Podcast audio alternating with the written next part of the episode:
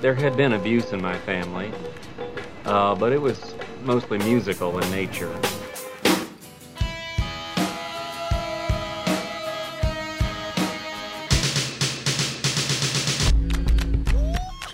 Are you ready to get your world rocked? Ready! Are you ready to get your mind blown? Do it! One, two, three, four.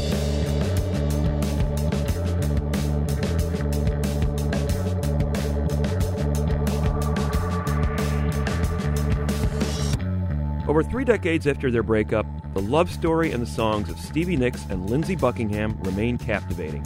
I'm Greg Kot of the Chicago Tribune. And I'm Jim DeRogatis from WBEZ and Columbia College.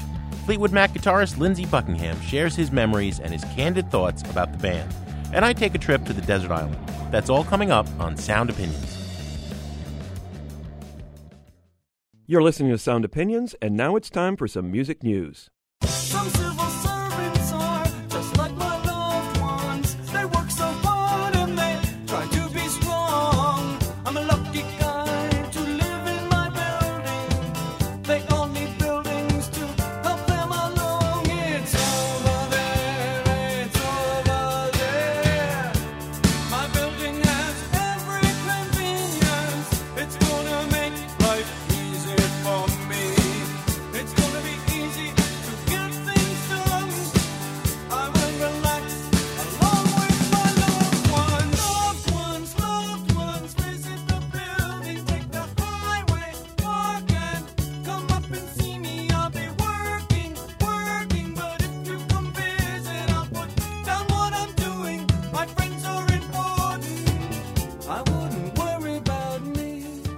Greg, I have to tell you, Apple is worrying a little bit about the government right now.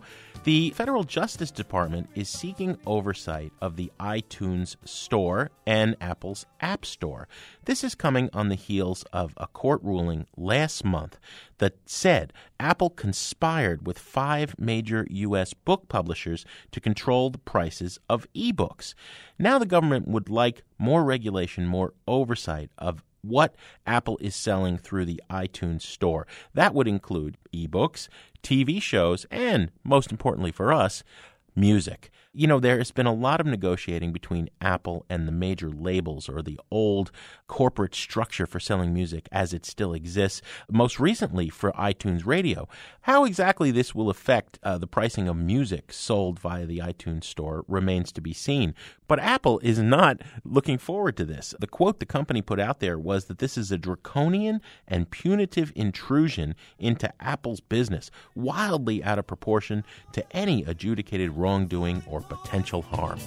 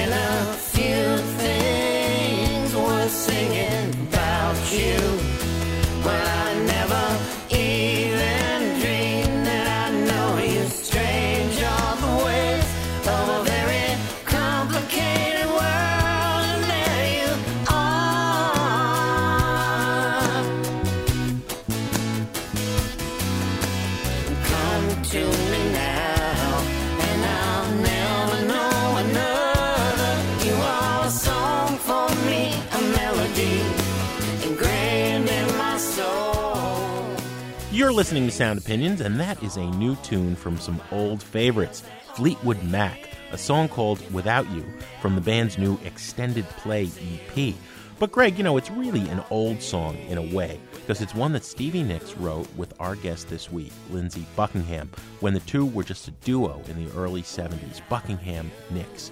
It's an idealistic take on their relationship at the time, written at the height of that romance, and it's quite a contrast to the Fleetwood Mac material the world would come to love.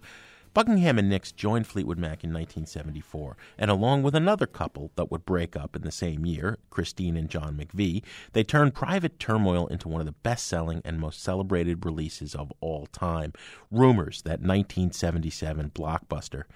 This successful incarnation of Fleetwood Mac and its drug and romance fueled dramas would continue until Buckingham left the group in 1987. But they began playing and touring together again in 1996.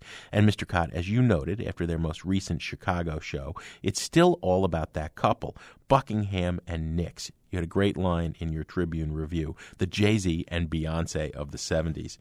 Lindsey Buckingham has also released a number of solo albums, including 2011 Seeds We Sow, which we gave a hearty endorsement to when we reviewed it on the show.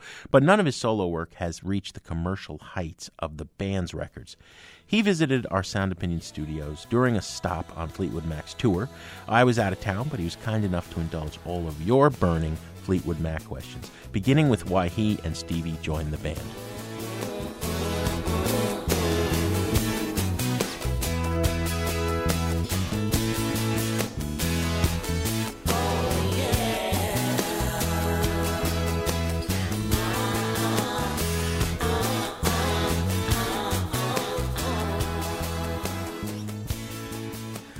I think we were somewhat disillusioned by the arc that the the Buckingham Nicks album had taken, and we're getting an education into the politics of of record companies.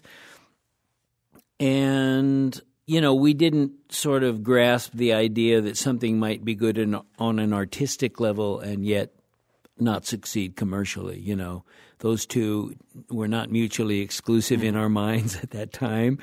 So I think we were coming to terms with who we were as as artists at that point. Speaking for myself, you know, I was uh, a guitarist who had been very able to integrate the style that I had to offer into the music that Stevie and I were doing.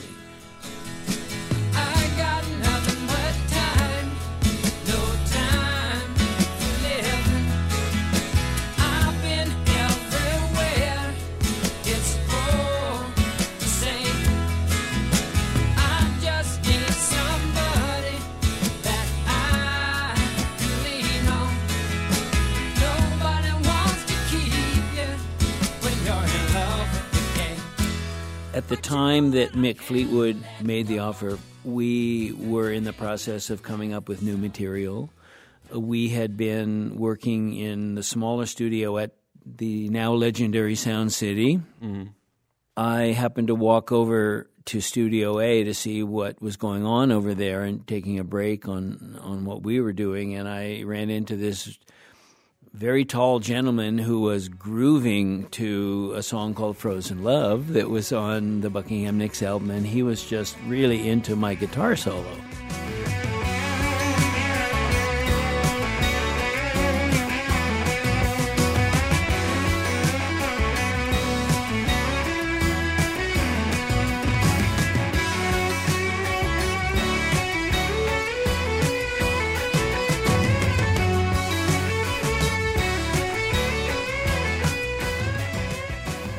Couple of weeks later, we got a call, or to actually, Mick wanted me to join.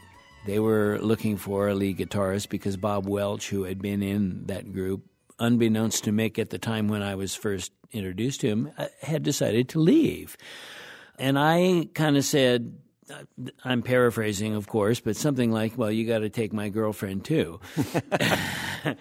And I think he said, Well, I'll get back to you on that. And, and I guess they all talked about it and decided that that was going to work. As far as our perception of Fleetwood Mac goes, you know, I was very aware of the Peter Green era and was a huge fan of Then Play On, that, that album. I can't help about the shape I'm in. I can't sing, I ain't pretty, and my legs are thin. But don't ask me what I think of you. I might not give the answer that you want me to. I was less familiar with all the different incarnations that had existed in between. Uh, and there had been many, probably as many as there ever has been in a group. And it's really a comment on the business, I think, and where where it was then, and where what it has come to. That a guy like Mo Ostin, who was the president of Warner Brothers at that time, just let them languish on the label and go through all of these incarnations that were pretty much non sequiturs from album to album, with the notion that there was something in essence good about this group, even though they weren't making money for the label, and we're just going to see what happens and allow the ferment and, see what happens at the other end. And of course, something really magnificent and, and huge commercially did happen.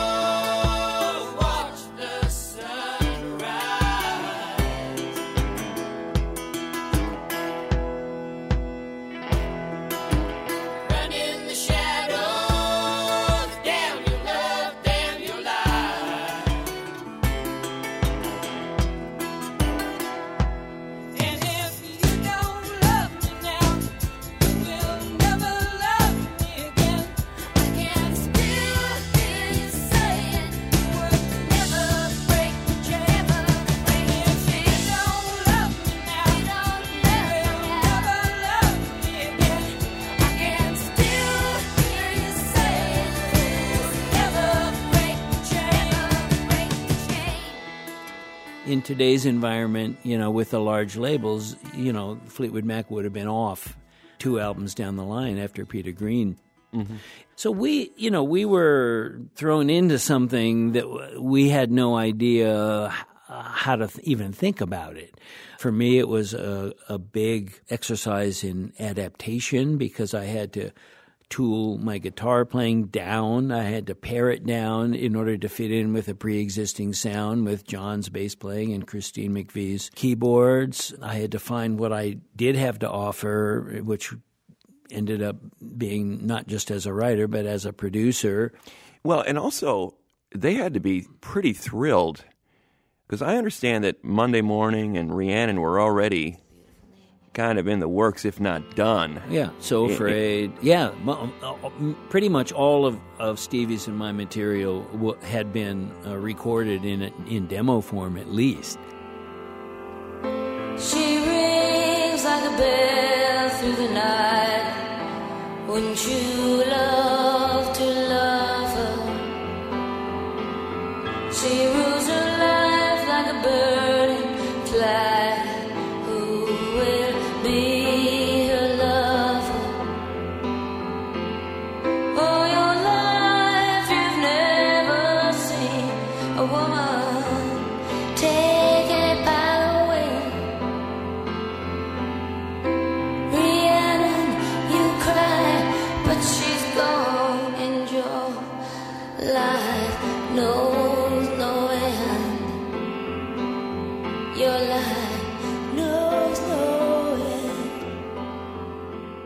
mentioned the guitar style, very unique, and I think in some ways underrated because, as you said, there you, you had to do some integrating into what Fleetwood Mac was already was, and, and and sort of build it into the fabric of what was there.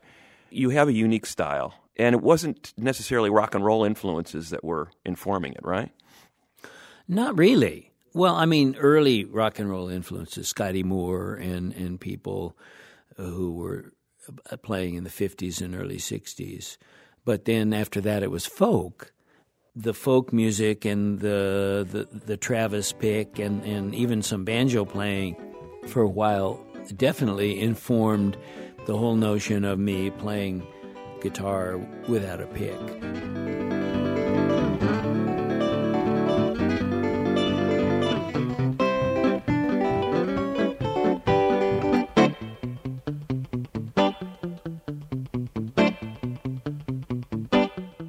But yes, rock and roll, eh, the the guitar as it became used later on as more of a lead instrument was not really my orientation, uh, and I think probably my mentality about guitar, the people that I admired, whether it was someone like Scotty Moore or say Chet Atkins, who was a studio player, these are people who made the records in quotations much better by virtue of their orchestral approach to bowing up the, the, the song and contributing to the song on, on a production level without necessarily uh, chewing up the scenery per se.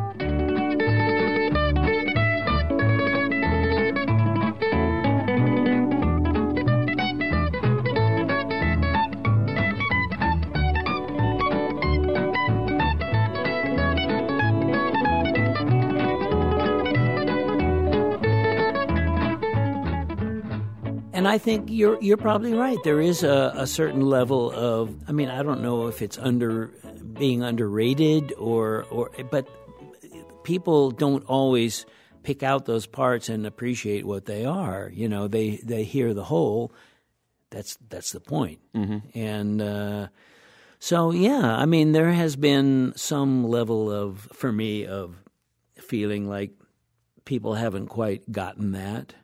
But you know, th- those are the choices you make, and if that's a trade-off you've got to make, then so be it. And you, de facto, were producer of that group, and I know had a huge role in the arrangements. De- Also dealing with two other very strong songwriters with Stevie Nicks and, and Christine McVie.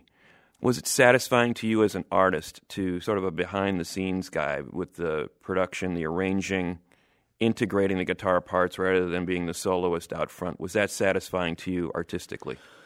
We made our choice to be in the band. The decision to stay in the band was kind of made for us because right away we became successful. Yeah.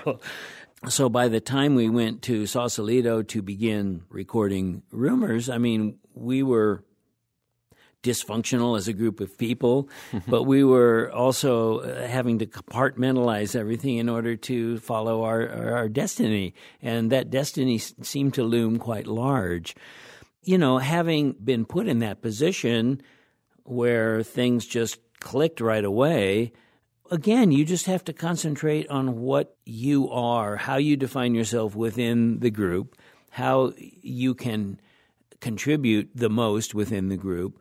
And really, you know, you look at that that five some. You could on paper, you could say it wasn't really a group of people that even belonged in the same group. Yeah. But you know, it was it was the the fact that it was so disparate that that made it so magical. I think mm-hmm. there were so many other things that entered into it. Having broken up with Stevie and having to make the choice to do for her in the right way mm-hmm. Having to be around her all the time without any distance to get the kind of closure you would normally get if you were a couple that had broken up.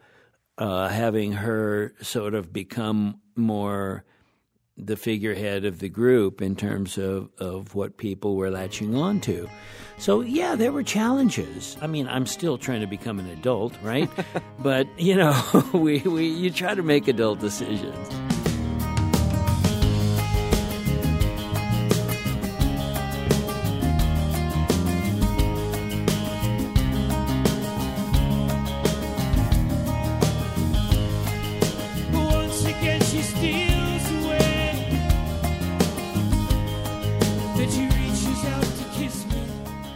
Talk more about adult decisions, breakups, and makeups with Lindsey Buckingham after a quick break here on Sound Opinions from WBEZ Chicago and PRX. And later, it's my turn to add a track to the Desert Island Jukebox. And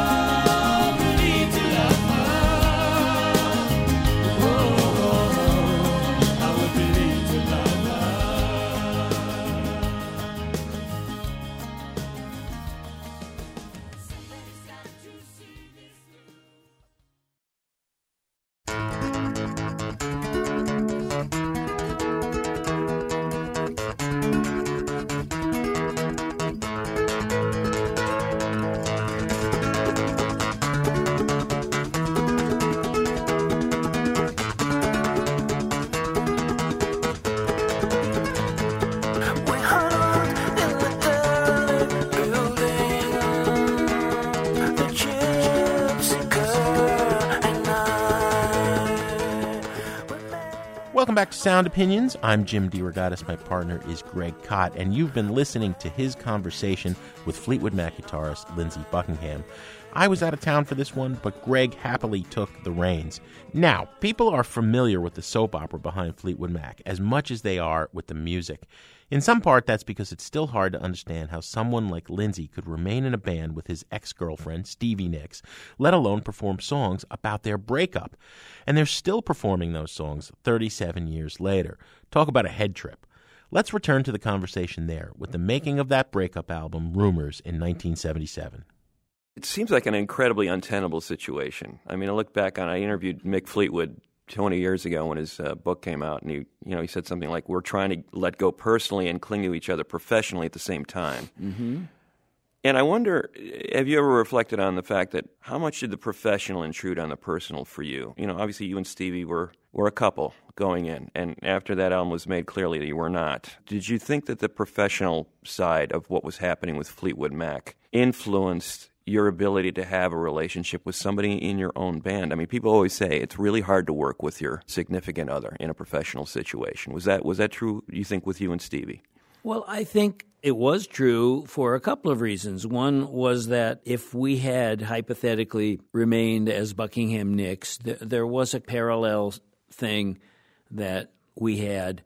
I think our set of reference points as Buckingham Nicks was far more similar than it became in Fleetwood Mac. So who's to say that that wouldn't have translated to an easier road for us to stay together as a couple?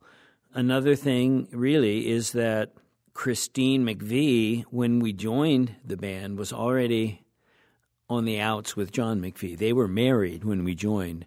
And if Stevie had any of those thoughts, you know, having another woman to corroborate with, I think just it either enlarged the, the sense of that being the road or it certainly uh, accelerated it, one of the two.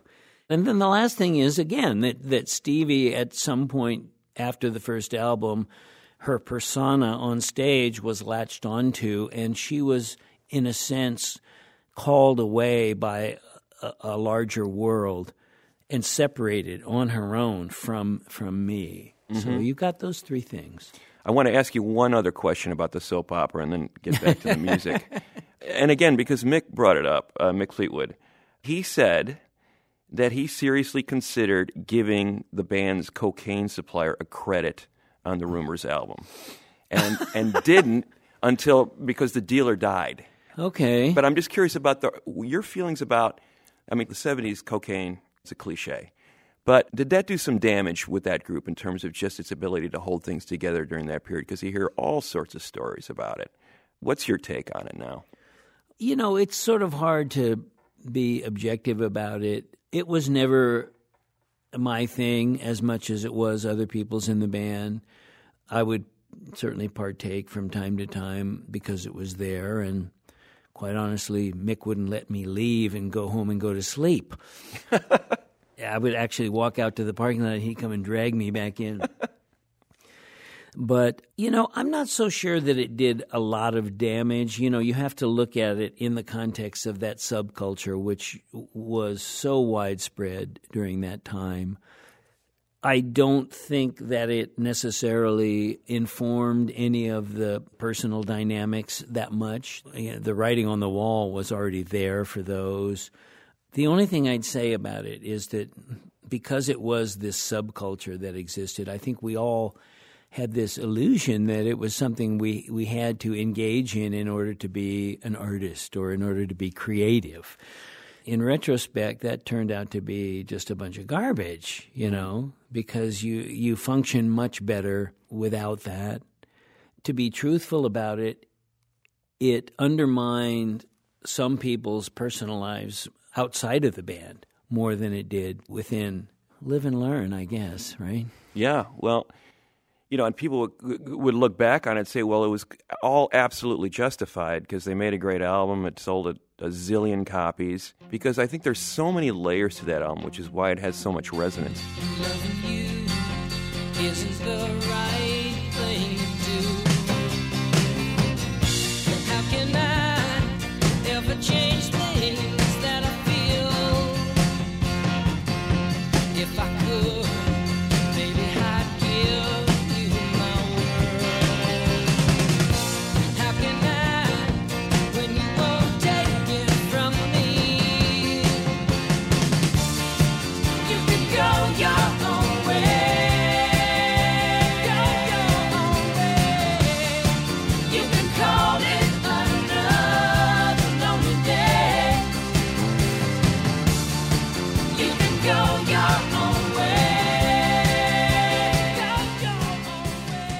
And then you look at the songs and what are they talking about? Well, it's almost like the band members are talking to each other through these mm-hmm. songs.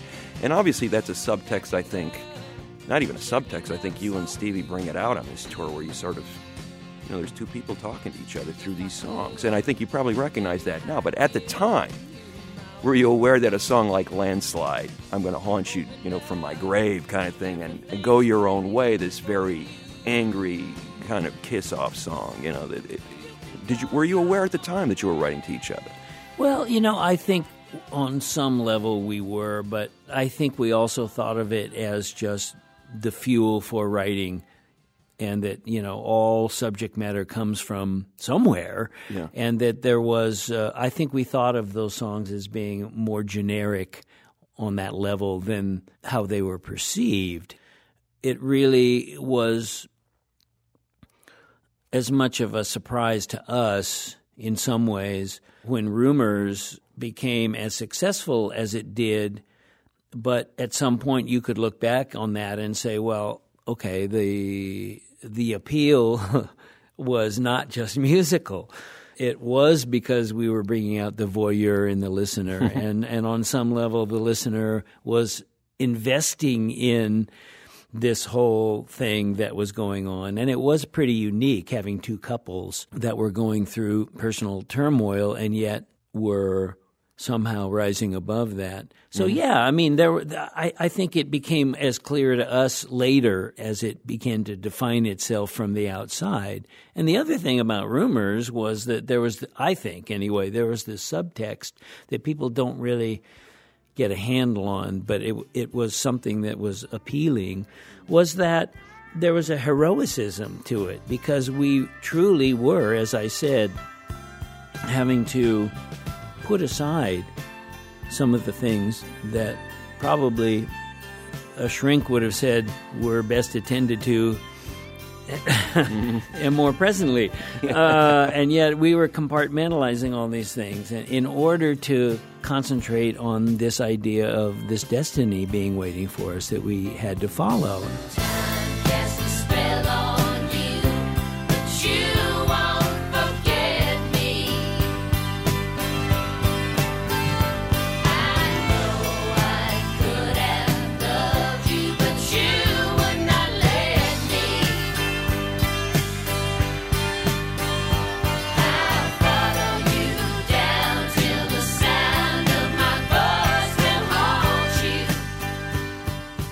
I, I can only imagine the discipline that that required to be able to work on a song, say by Stevie, and you might have had this blowout argument, you know, a day before or something like that, and now you're working on a song together. in the moment you you uh, can summon up surprising things that you might not on paper think are there about yourself and you know on a given day on a given song this is what we're going to do it's really down to the minutia of, of, of putting it all together and you've just got to keep your eye on the ball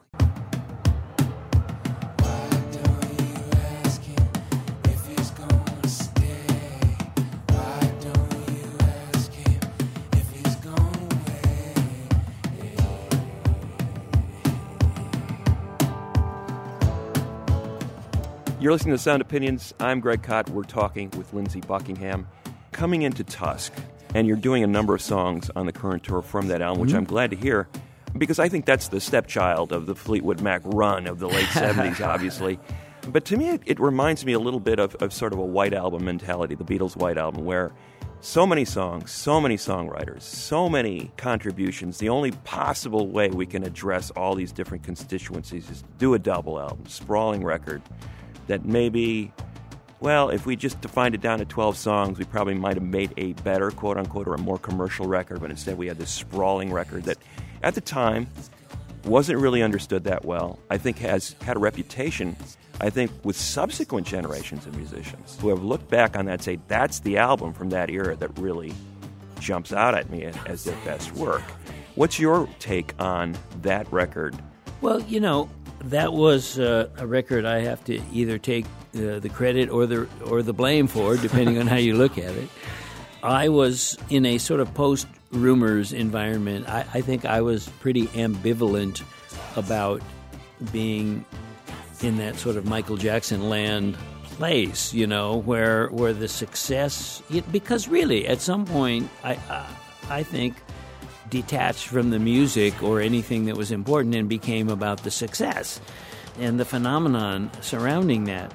And I think I was someone who was very ambivalent, and that's a nice word, ab- ab- about the idea of, of following that formula strictly for trying to repeat a commercial success.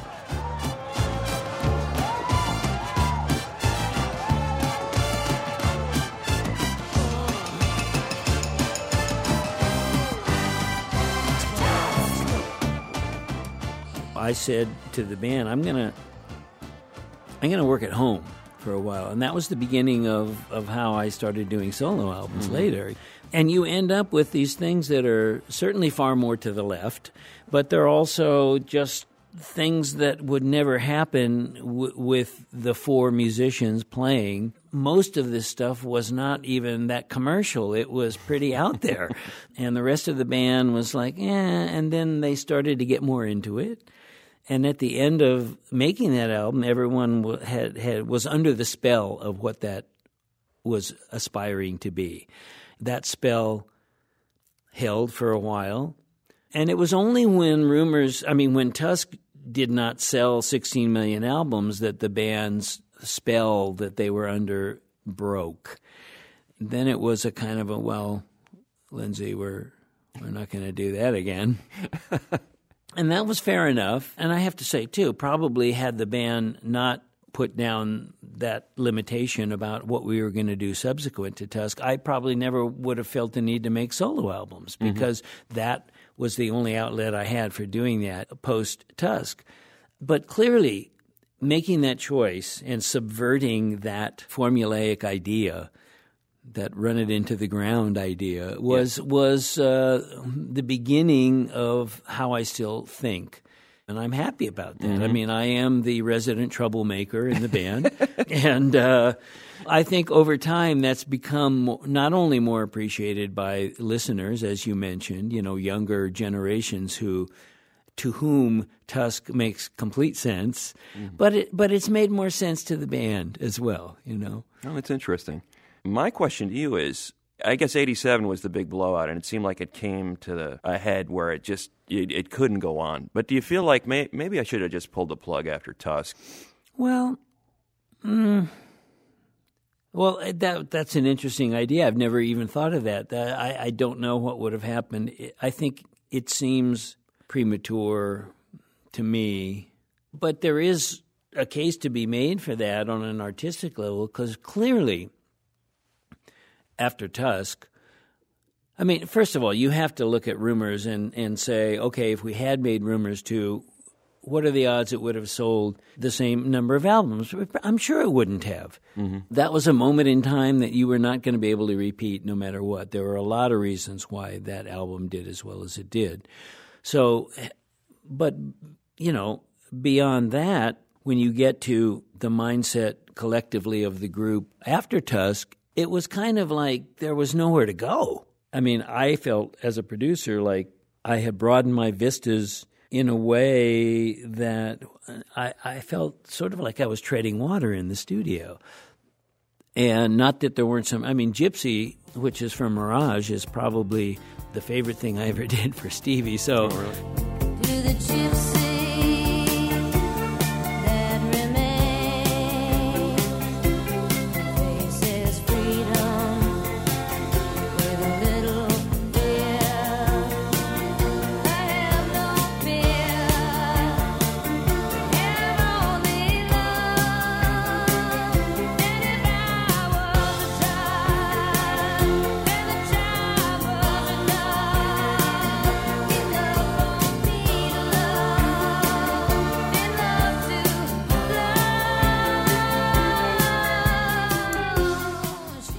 not like wonderful things didn't come out of that, but collectively as an album, it's hard to go back. There was this kind of artifice that was on a political level that seemed to want us to do that from not from the record company so much, although there probably was that too, but from within the group because they they were thinking in terms of economics and they were thinking in terms of 16 versus 3 or 4 whatever it sold and hmm what do we do here and, of course you know it didn't matter it didn't matter so yes i mean maybe there there would have been some wisdom to do that but i think on a loyalty level it didn't feel right when I did leave in 1987, it was for other reasons. It was because the band really had, you know, the lifestyle of which you referred to earlier had gotten so dysfunctional.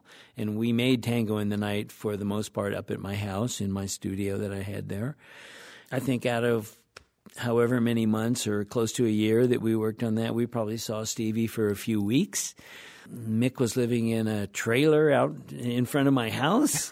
um, and it was just madness. It was madness. And at that point, you know, I mean, when I did leave, it was, it was not for any intellectual or any reason that was too precious. It was be, uh, more because I felt I really needed, it was a survival move. You know, I, I have to get out of this and get my feet back on the ground.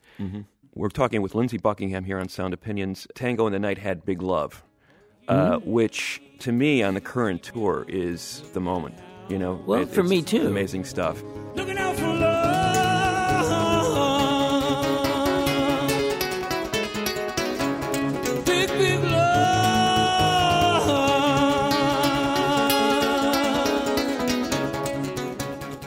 It's almost scary, Lindsey, the uh, level of intensity that you get when you perform that song. I think I described it as sort of an exorcism the last time. You, you, you talked about a theme of redemption running through the song, and all I saw was just this cathartic kind of thing going on. What's going through your head when you're performing the song now?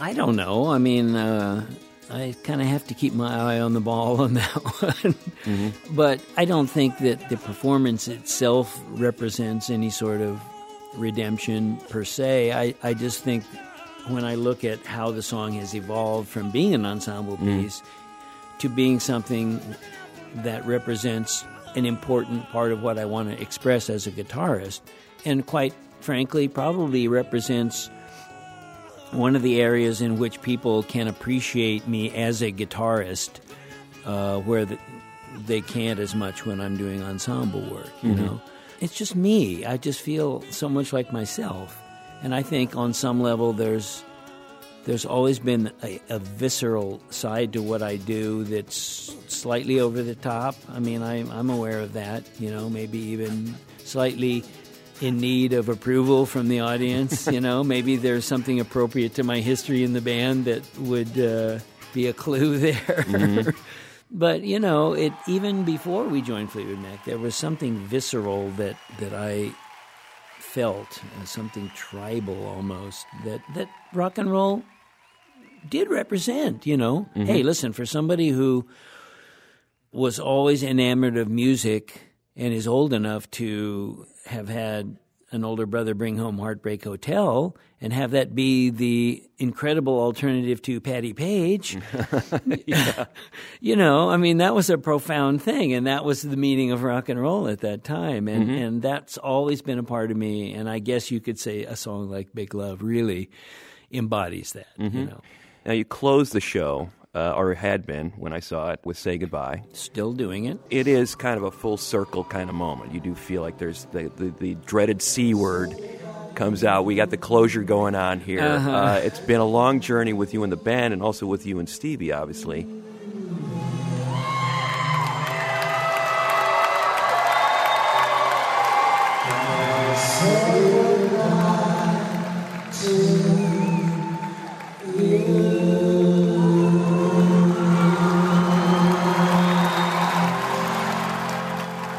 And it's an ongoing story. People seem to be taken with that story. You know, you could almost see the show as kind of a play. Well, you know, every we we tend to tour every three years, something like that, and you would think that somehow our dynamic would have kind of flatlined by now. But uh, if I go back two tours to maybe 2004, what was interesting about that tour was there was a lot of animosity still between Stevie and me. We were coming off making the Say You Will album, and there had been some tension in the studio.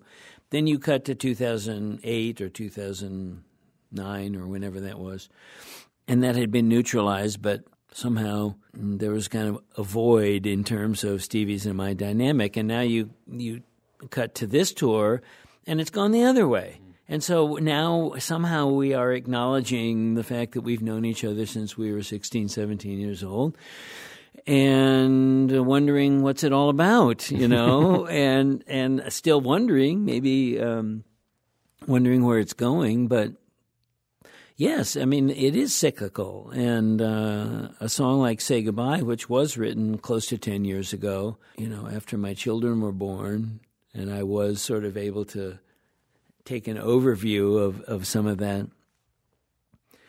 It's the capsule of what seems to be running a thread running through the show, you know, where Stevie and I are able to acknowledge some of this from time to time, and and uh, and I think it it raises the the whole level of the performances and certainly the subtext of, of what has gone on for the last thirty some odd years. You know, Has it fostered any sort of dialogue off the stage at all, or is it still kind of an artistic thing? Well, I mean, we are having dialogues about trying to figure out what we're doing beyond this because there, you know, we have this EP right now, which is four songs. My eyes were consumed by the silence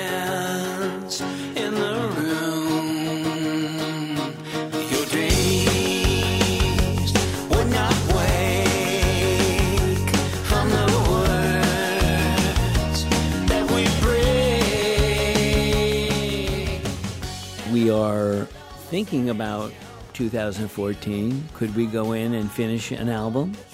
Could we string a couple of years together for a change? Yeah. You know, Uh-huh. That would be novel.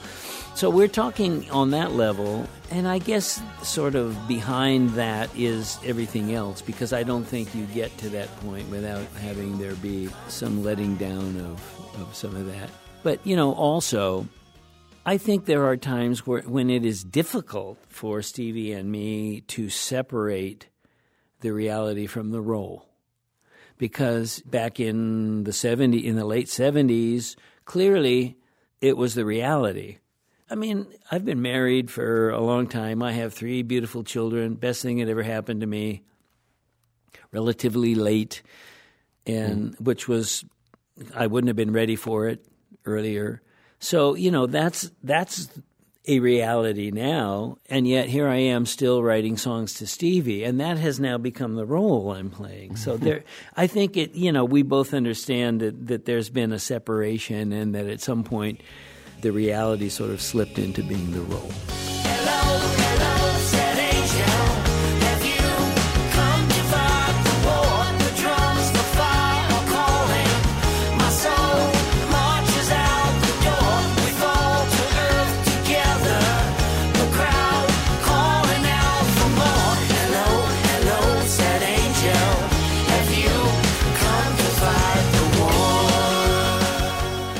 You're listening to Sound Opinions. I'm Greg Kot. We're talking with Lindsey Buckingham. And uh, Lindsey, I just want to say it's been great to have you as a guest on Sound Oh, Opinions. as always, I love talking to you, Greg.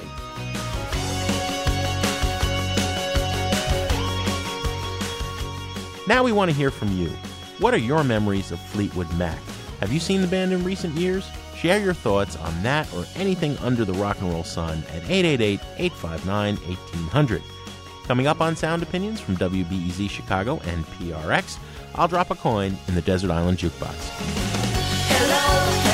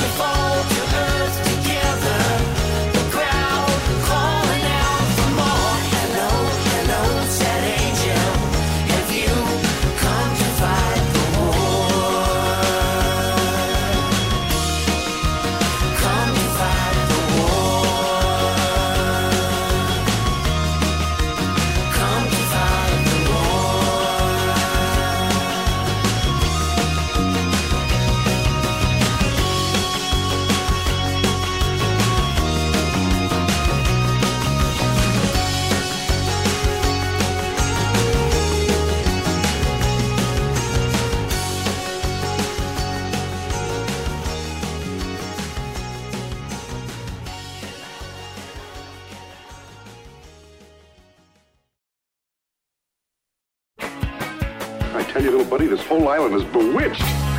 Just a castaway, island lost at sea. Now I'm stranded on my own. Stranded far from home. Come on.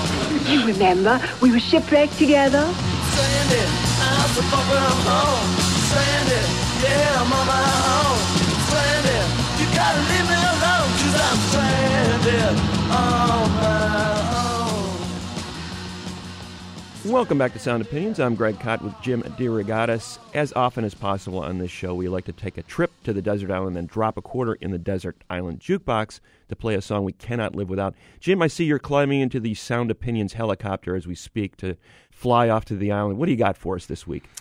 Well, Greg, I want to pay homage to another pioneering rock journalist and critic who recently died, Mick Farren, a legend on the British music scene since the mid 60s, since the Summer of Love and the psychedelic explosion.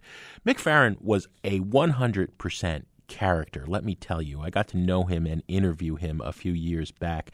In the mid 60s, he started out as an underground journalist, writing for newspapers like the International Times. Throughout the 70s, he was one of the star correspondents, rock critics, and journalists at the New Musical Express when it was the music publication for the rest of the world, Creem Magazine being the one in the U.S. He was writing beside people like Nick Kent and really making up the rules of this as he went along. One of the most inspiring things he ever said to me was that I had to go out and read Oscar Wilde's famous essay, The Critic as Artist, because he believed that writing passionately and with innovation about music was as much of an art as making music yourself. Now, making music also was something he did. The Deviants are a famous band in the UK that rank somewhere between the Fugs and Hawkwind. the Fugs, in terms of musical primitivism, coupled with, with a real literary desire, and Hawkwind with that weird psychedelic thing. They would later have a revival in the 70s and be appreciated as predecessors of the punk movement, even though they were stone cold hippies, just because they had the, the daring with no talent to get up on stage and make an awesome noise. And Farren was still making an awesome noise when he died, live on stage, performing with the Deviants at the age of 69. Now, Farren is one of those rare rock critics who left this business that you and me have devoted our lives to and went into a second successful act as a wonderful science fiction novelist. You know, I, I don't read a lot of SF, but I have to say that his 1999 book, Jim Morrison's Adventures in the Afterlife, is one of the weirdest, most innovative, and most laugh out loud funny books I ever have read. We wanted to pay homage to Mick Farren on his passing. He's perhaps not as well known in this country as he should be, and he should be remembered. So I'm going to play a track from the classic Deviant's debut album. Now, this is 1967. It could be 1977, the summer of hate and mm-hmm. punk rock. It is just chaotic. It's insane. It's noisy. That debut album came out in 67. As I said, it was called Ptooff. P T O O F F exclamation point with a real comic book style cover, kind of Lichtenstein like. Here is Mick Farren on vocals, a song called Garbage by the Deviants from 1967 on Sound Opinions. We got garbage. We got garbage. We got garbage. We got garbage. Won't you buy, buy some garbage? Won't you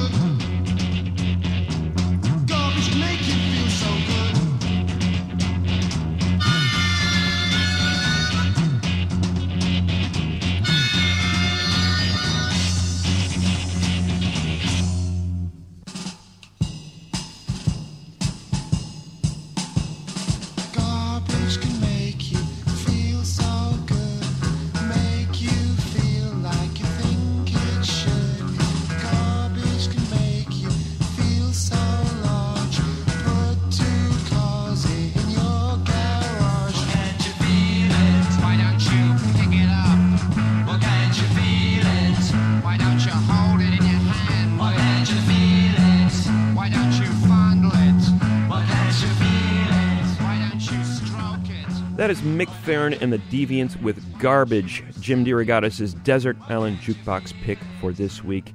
Next week, we're going to transform into the Rock Doctors and we're going to prescribe some musical medicine for a martial arts instructor. Greg, as always, we have some thank yous to say on the way out. Sound Opinions was produced by Robin Linn, Jason Saldanha, and Annie Minoff. Megan Murphy is our intern. And a last musical tidbit before we leave you Bob Dylan is painting again. Garbage, garbage, garbage, garbage, garbage, garbage, garbage, garbage, garbage, garbage, garbage, garbage.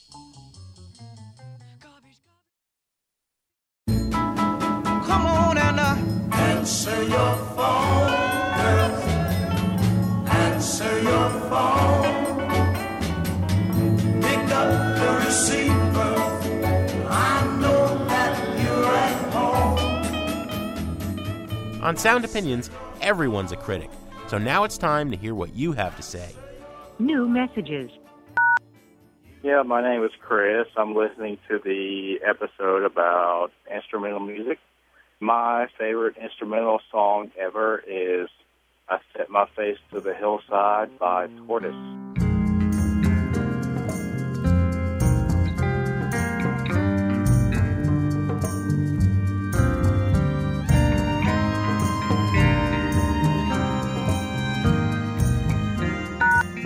Hi, this is Joan calling from Fairfield, Connecticut.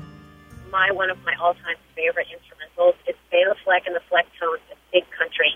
It just sounds like America.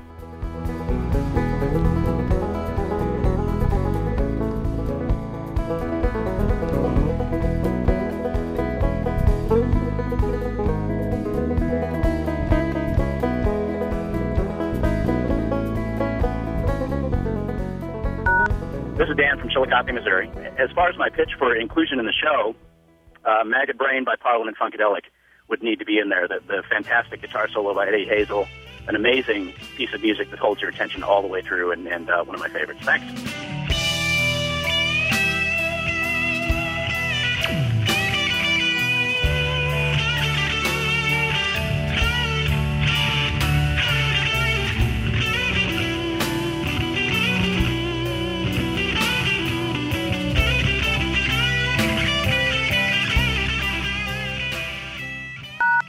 My name is uh, Dotan Amir. I'm from St. Louis, Missouri.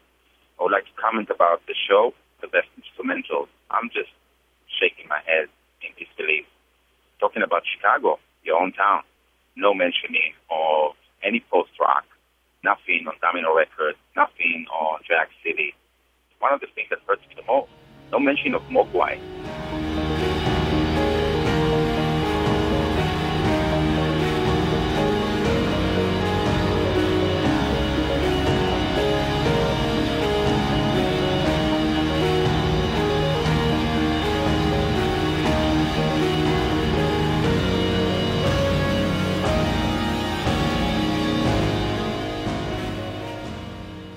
10 years, I've been hearing you guys talking about Brian Eno. This is the show that Brian Eno is supposed to actually be talked about. I don't understand. Have a good day.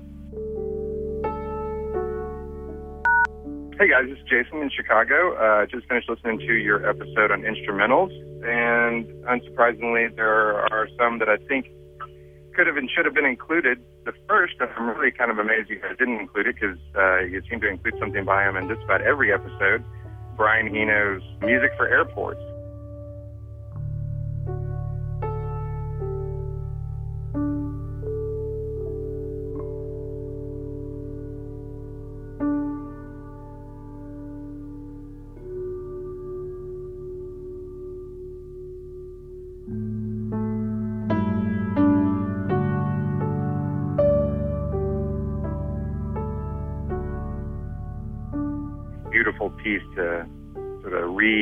Study or, or chill out to. And the other is Tragic Animal Stories, the album by Barry Black, uh, just a series of instrumentals all based on animals, and you just really can't beat it for titles um, with titles like uh, When Sharks Smell Blood, Schooling Elephants, Derelict Vultures. My favorite track of that album is probably Chimps. All right. Thanks, guys. Take care.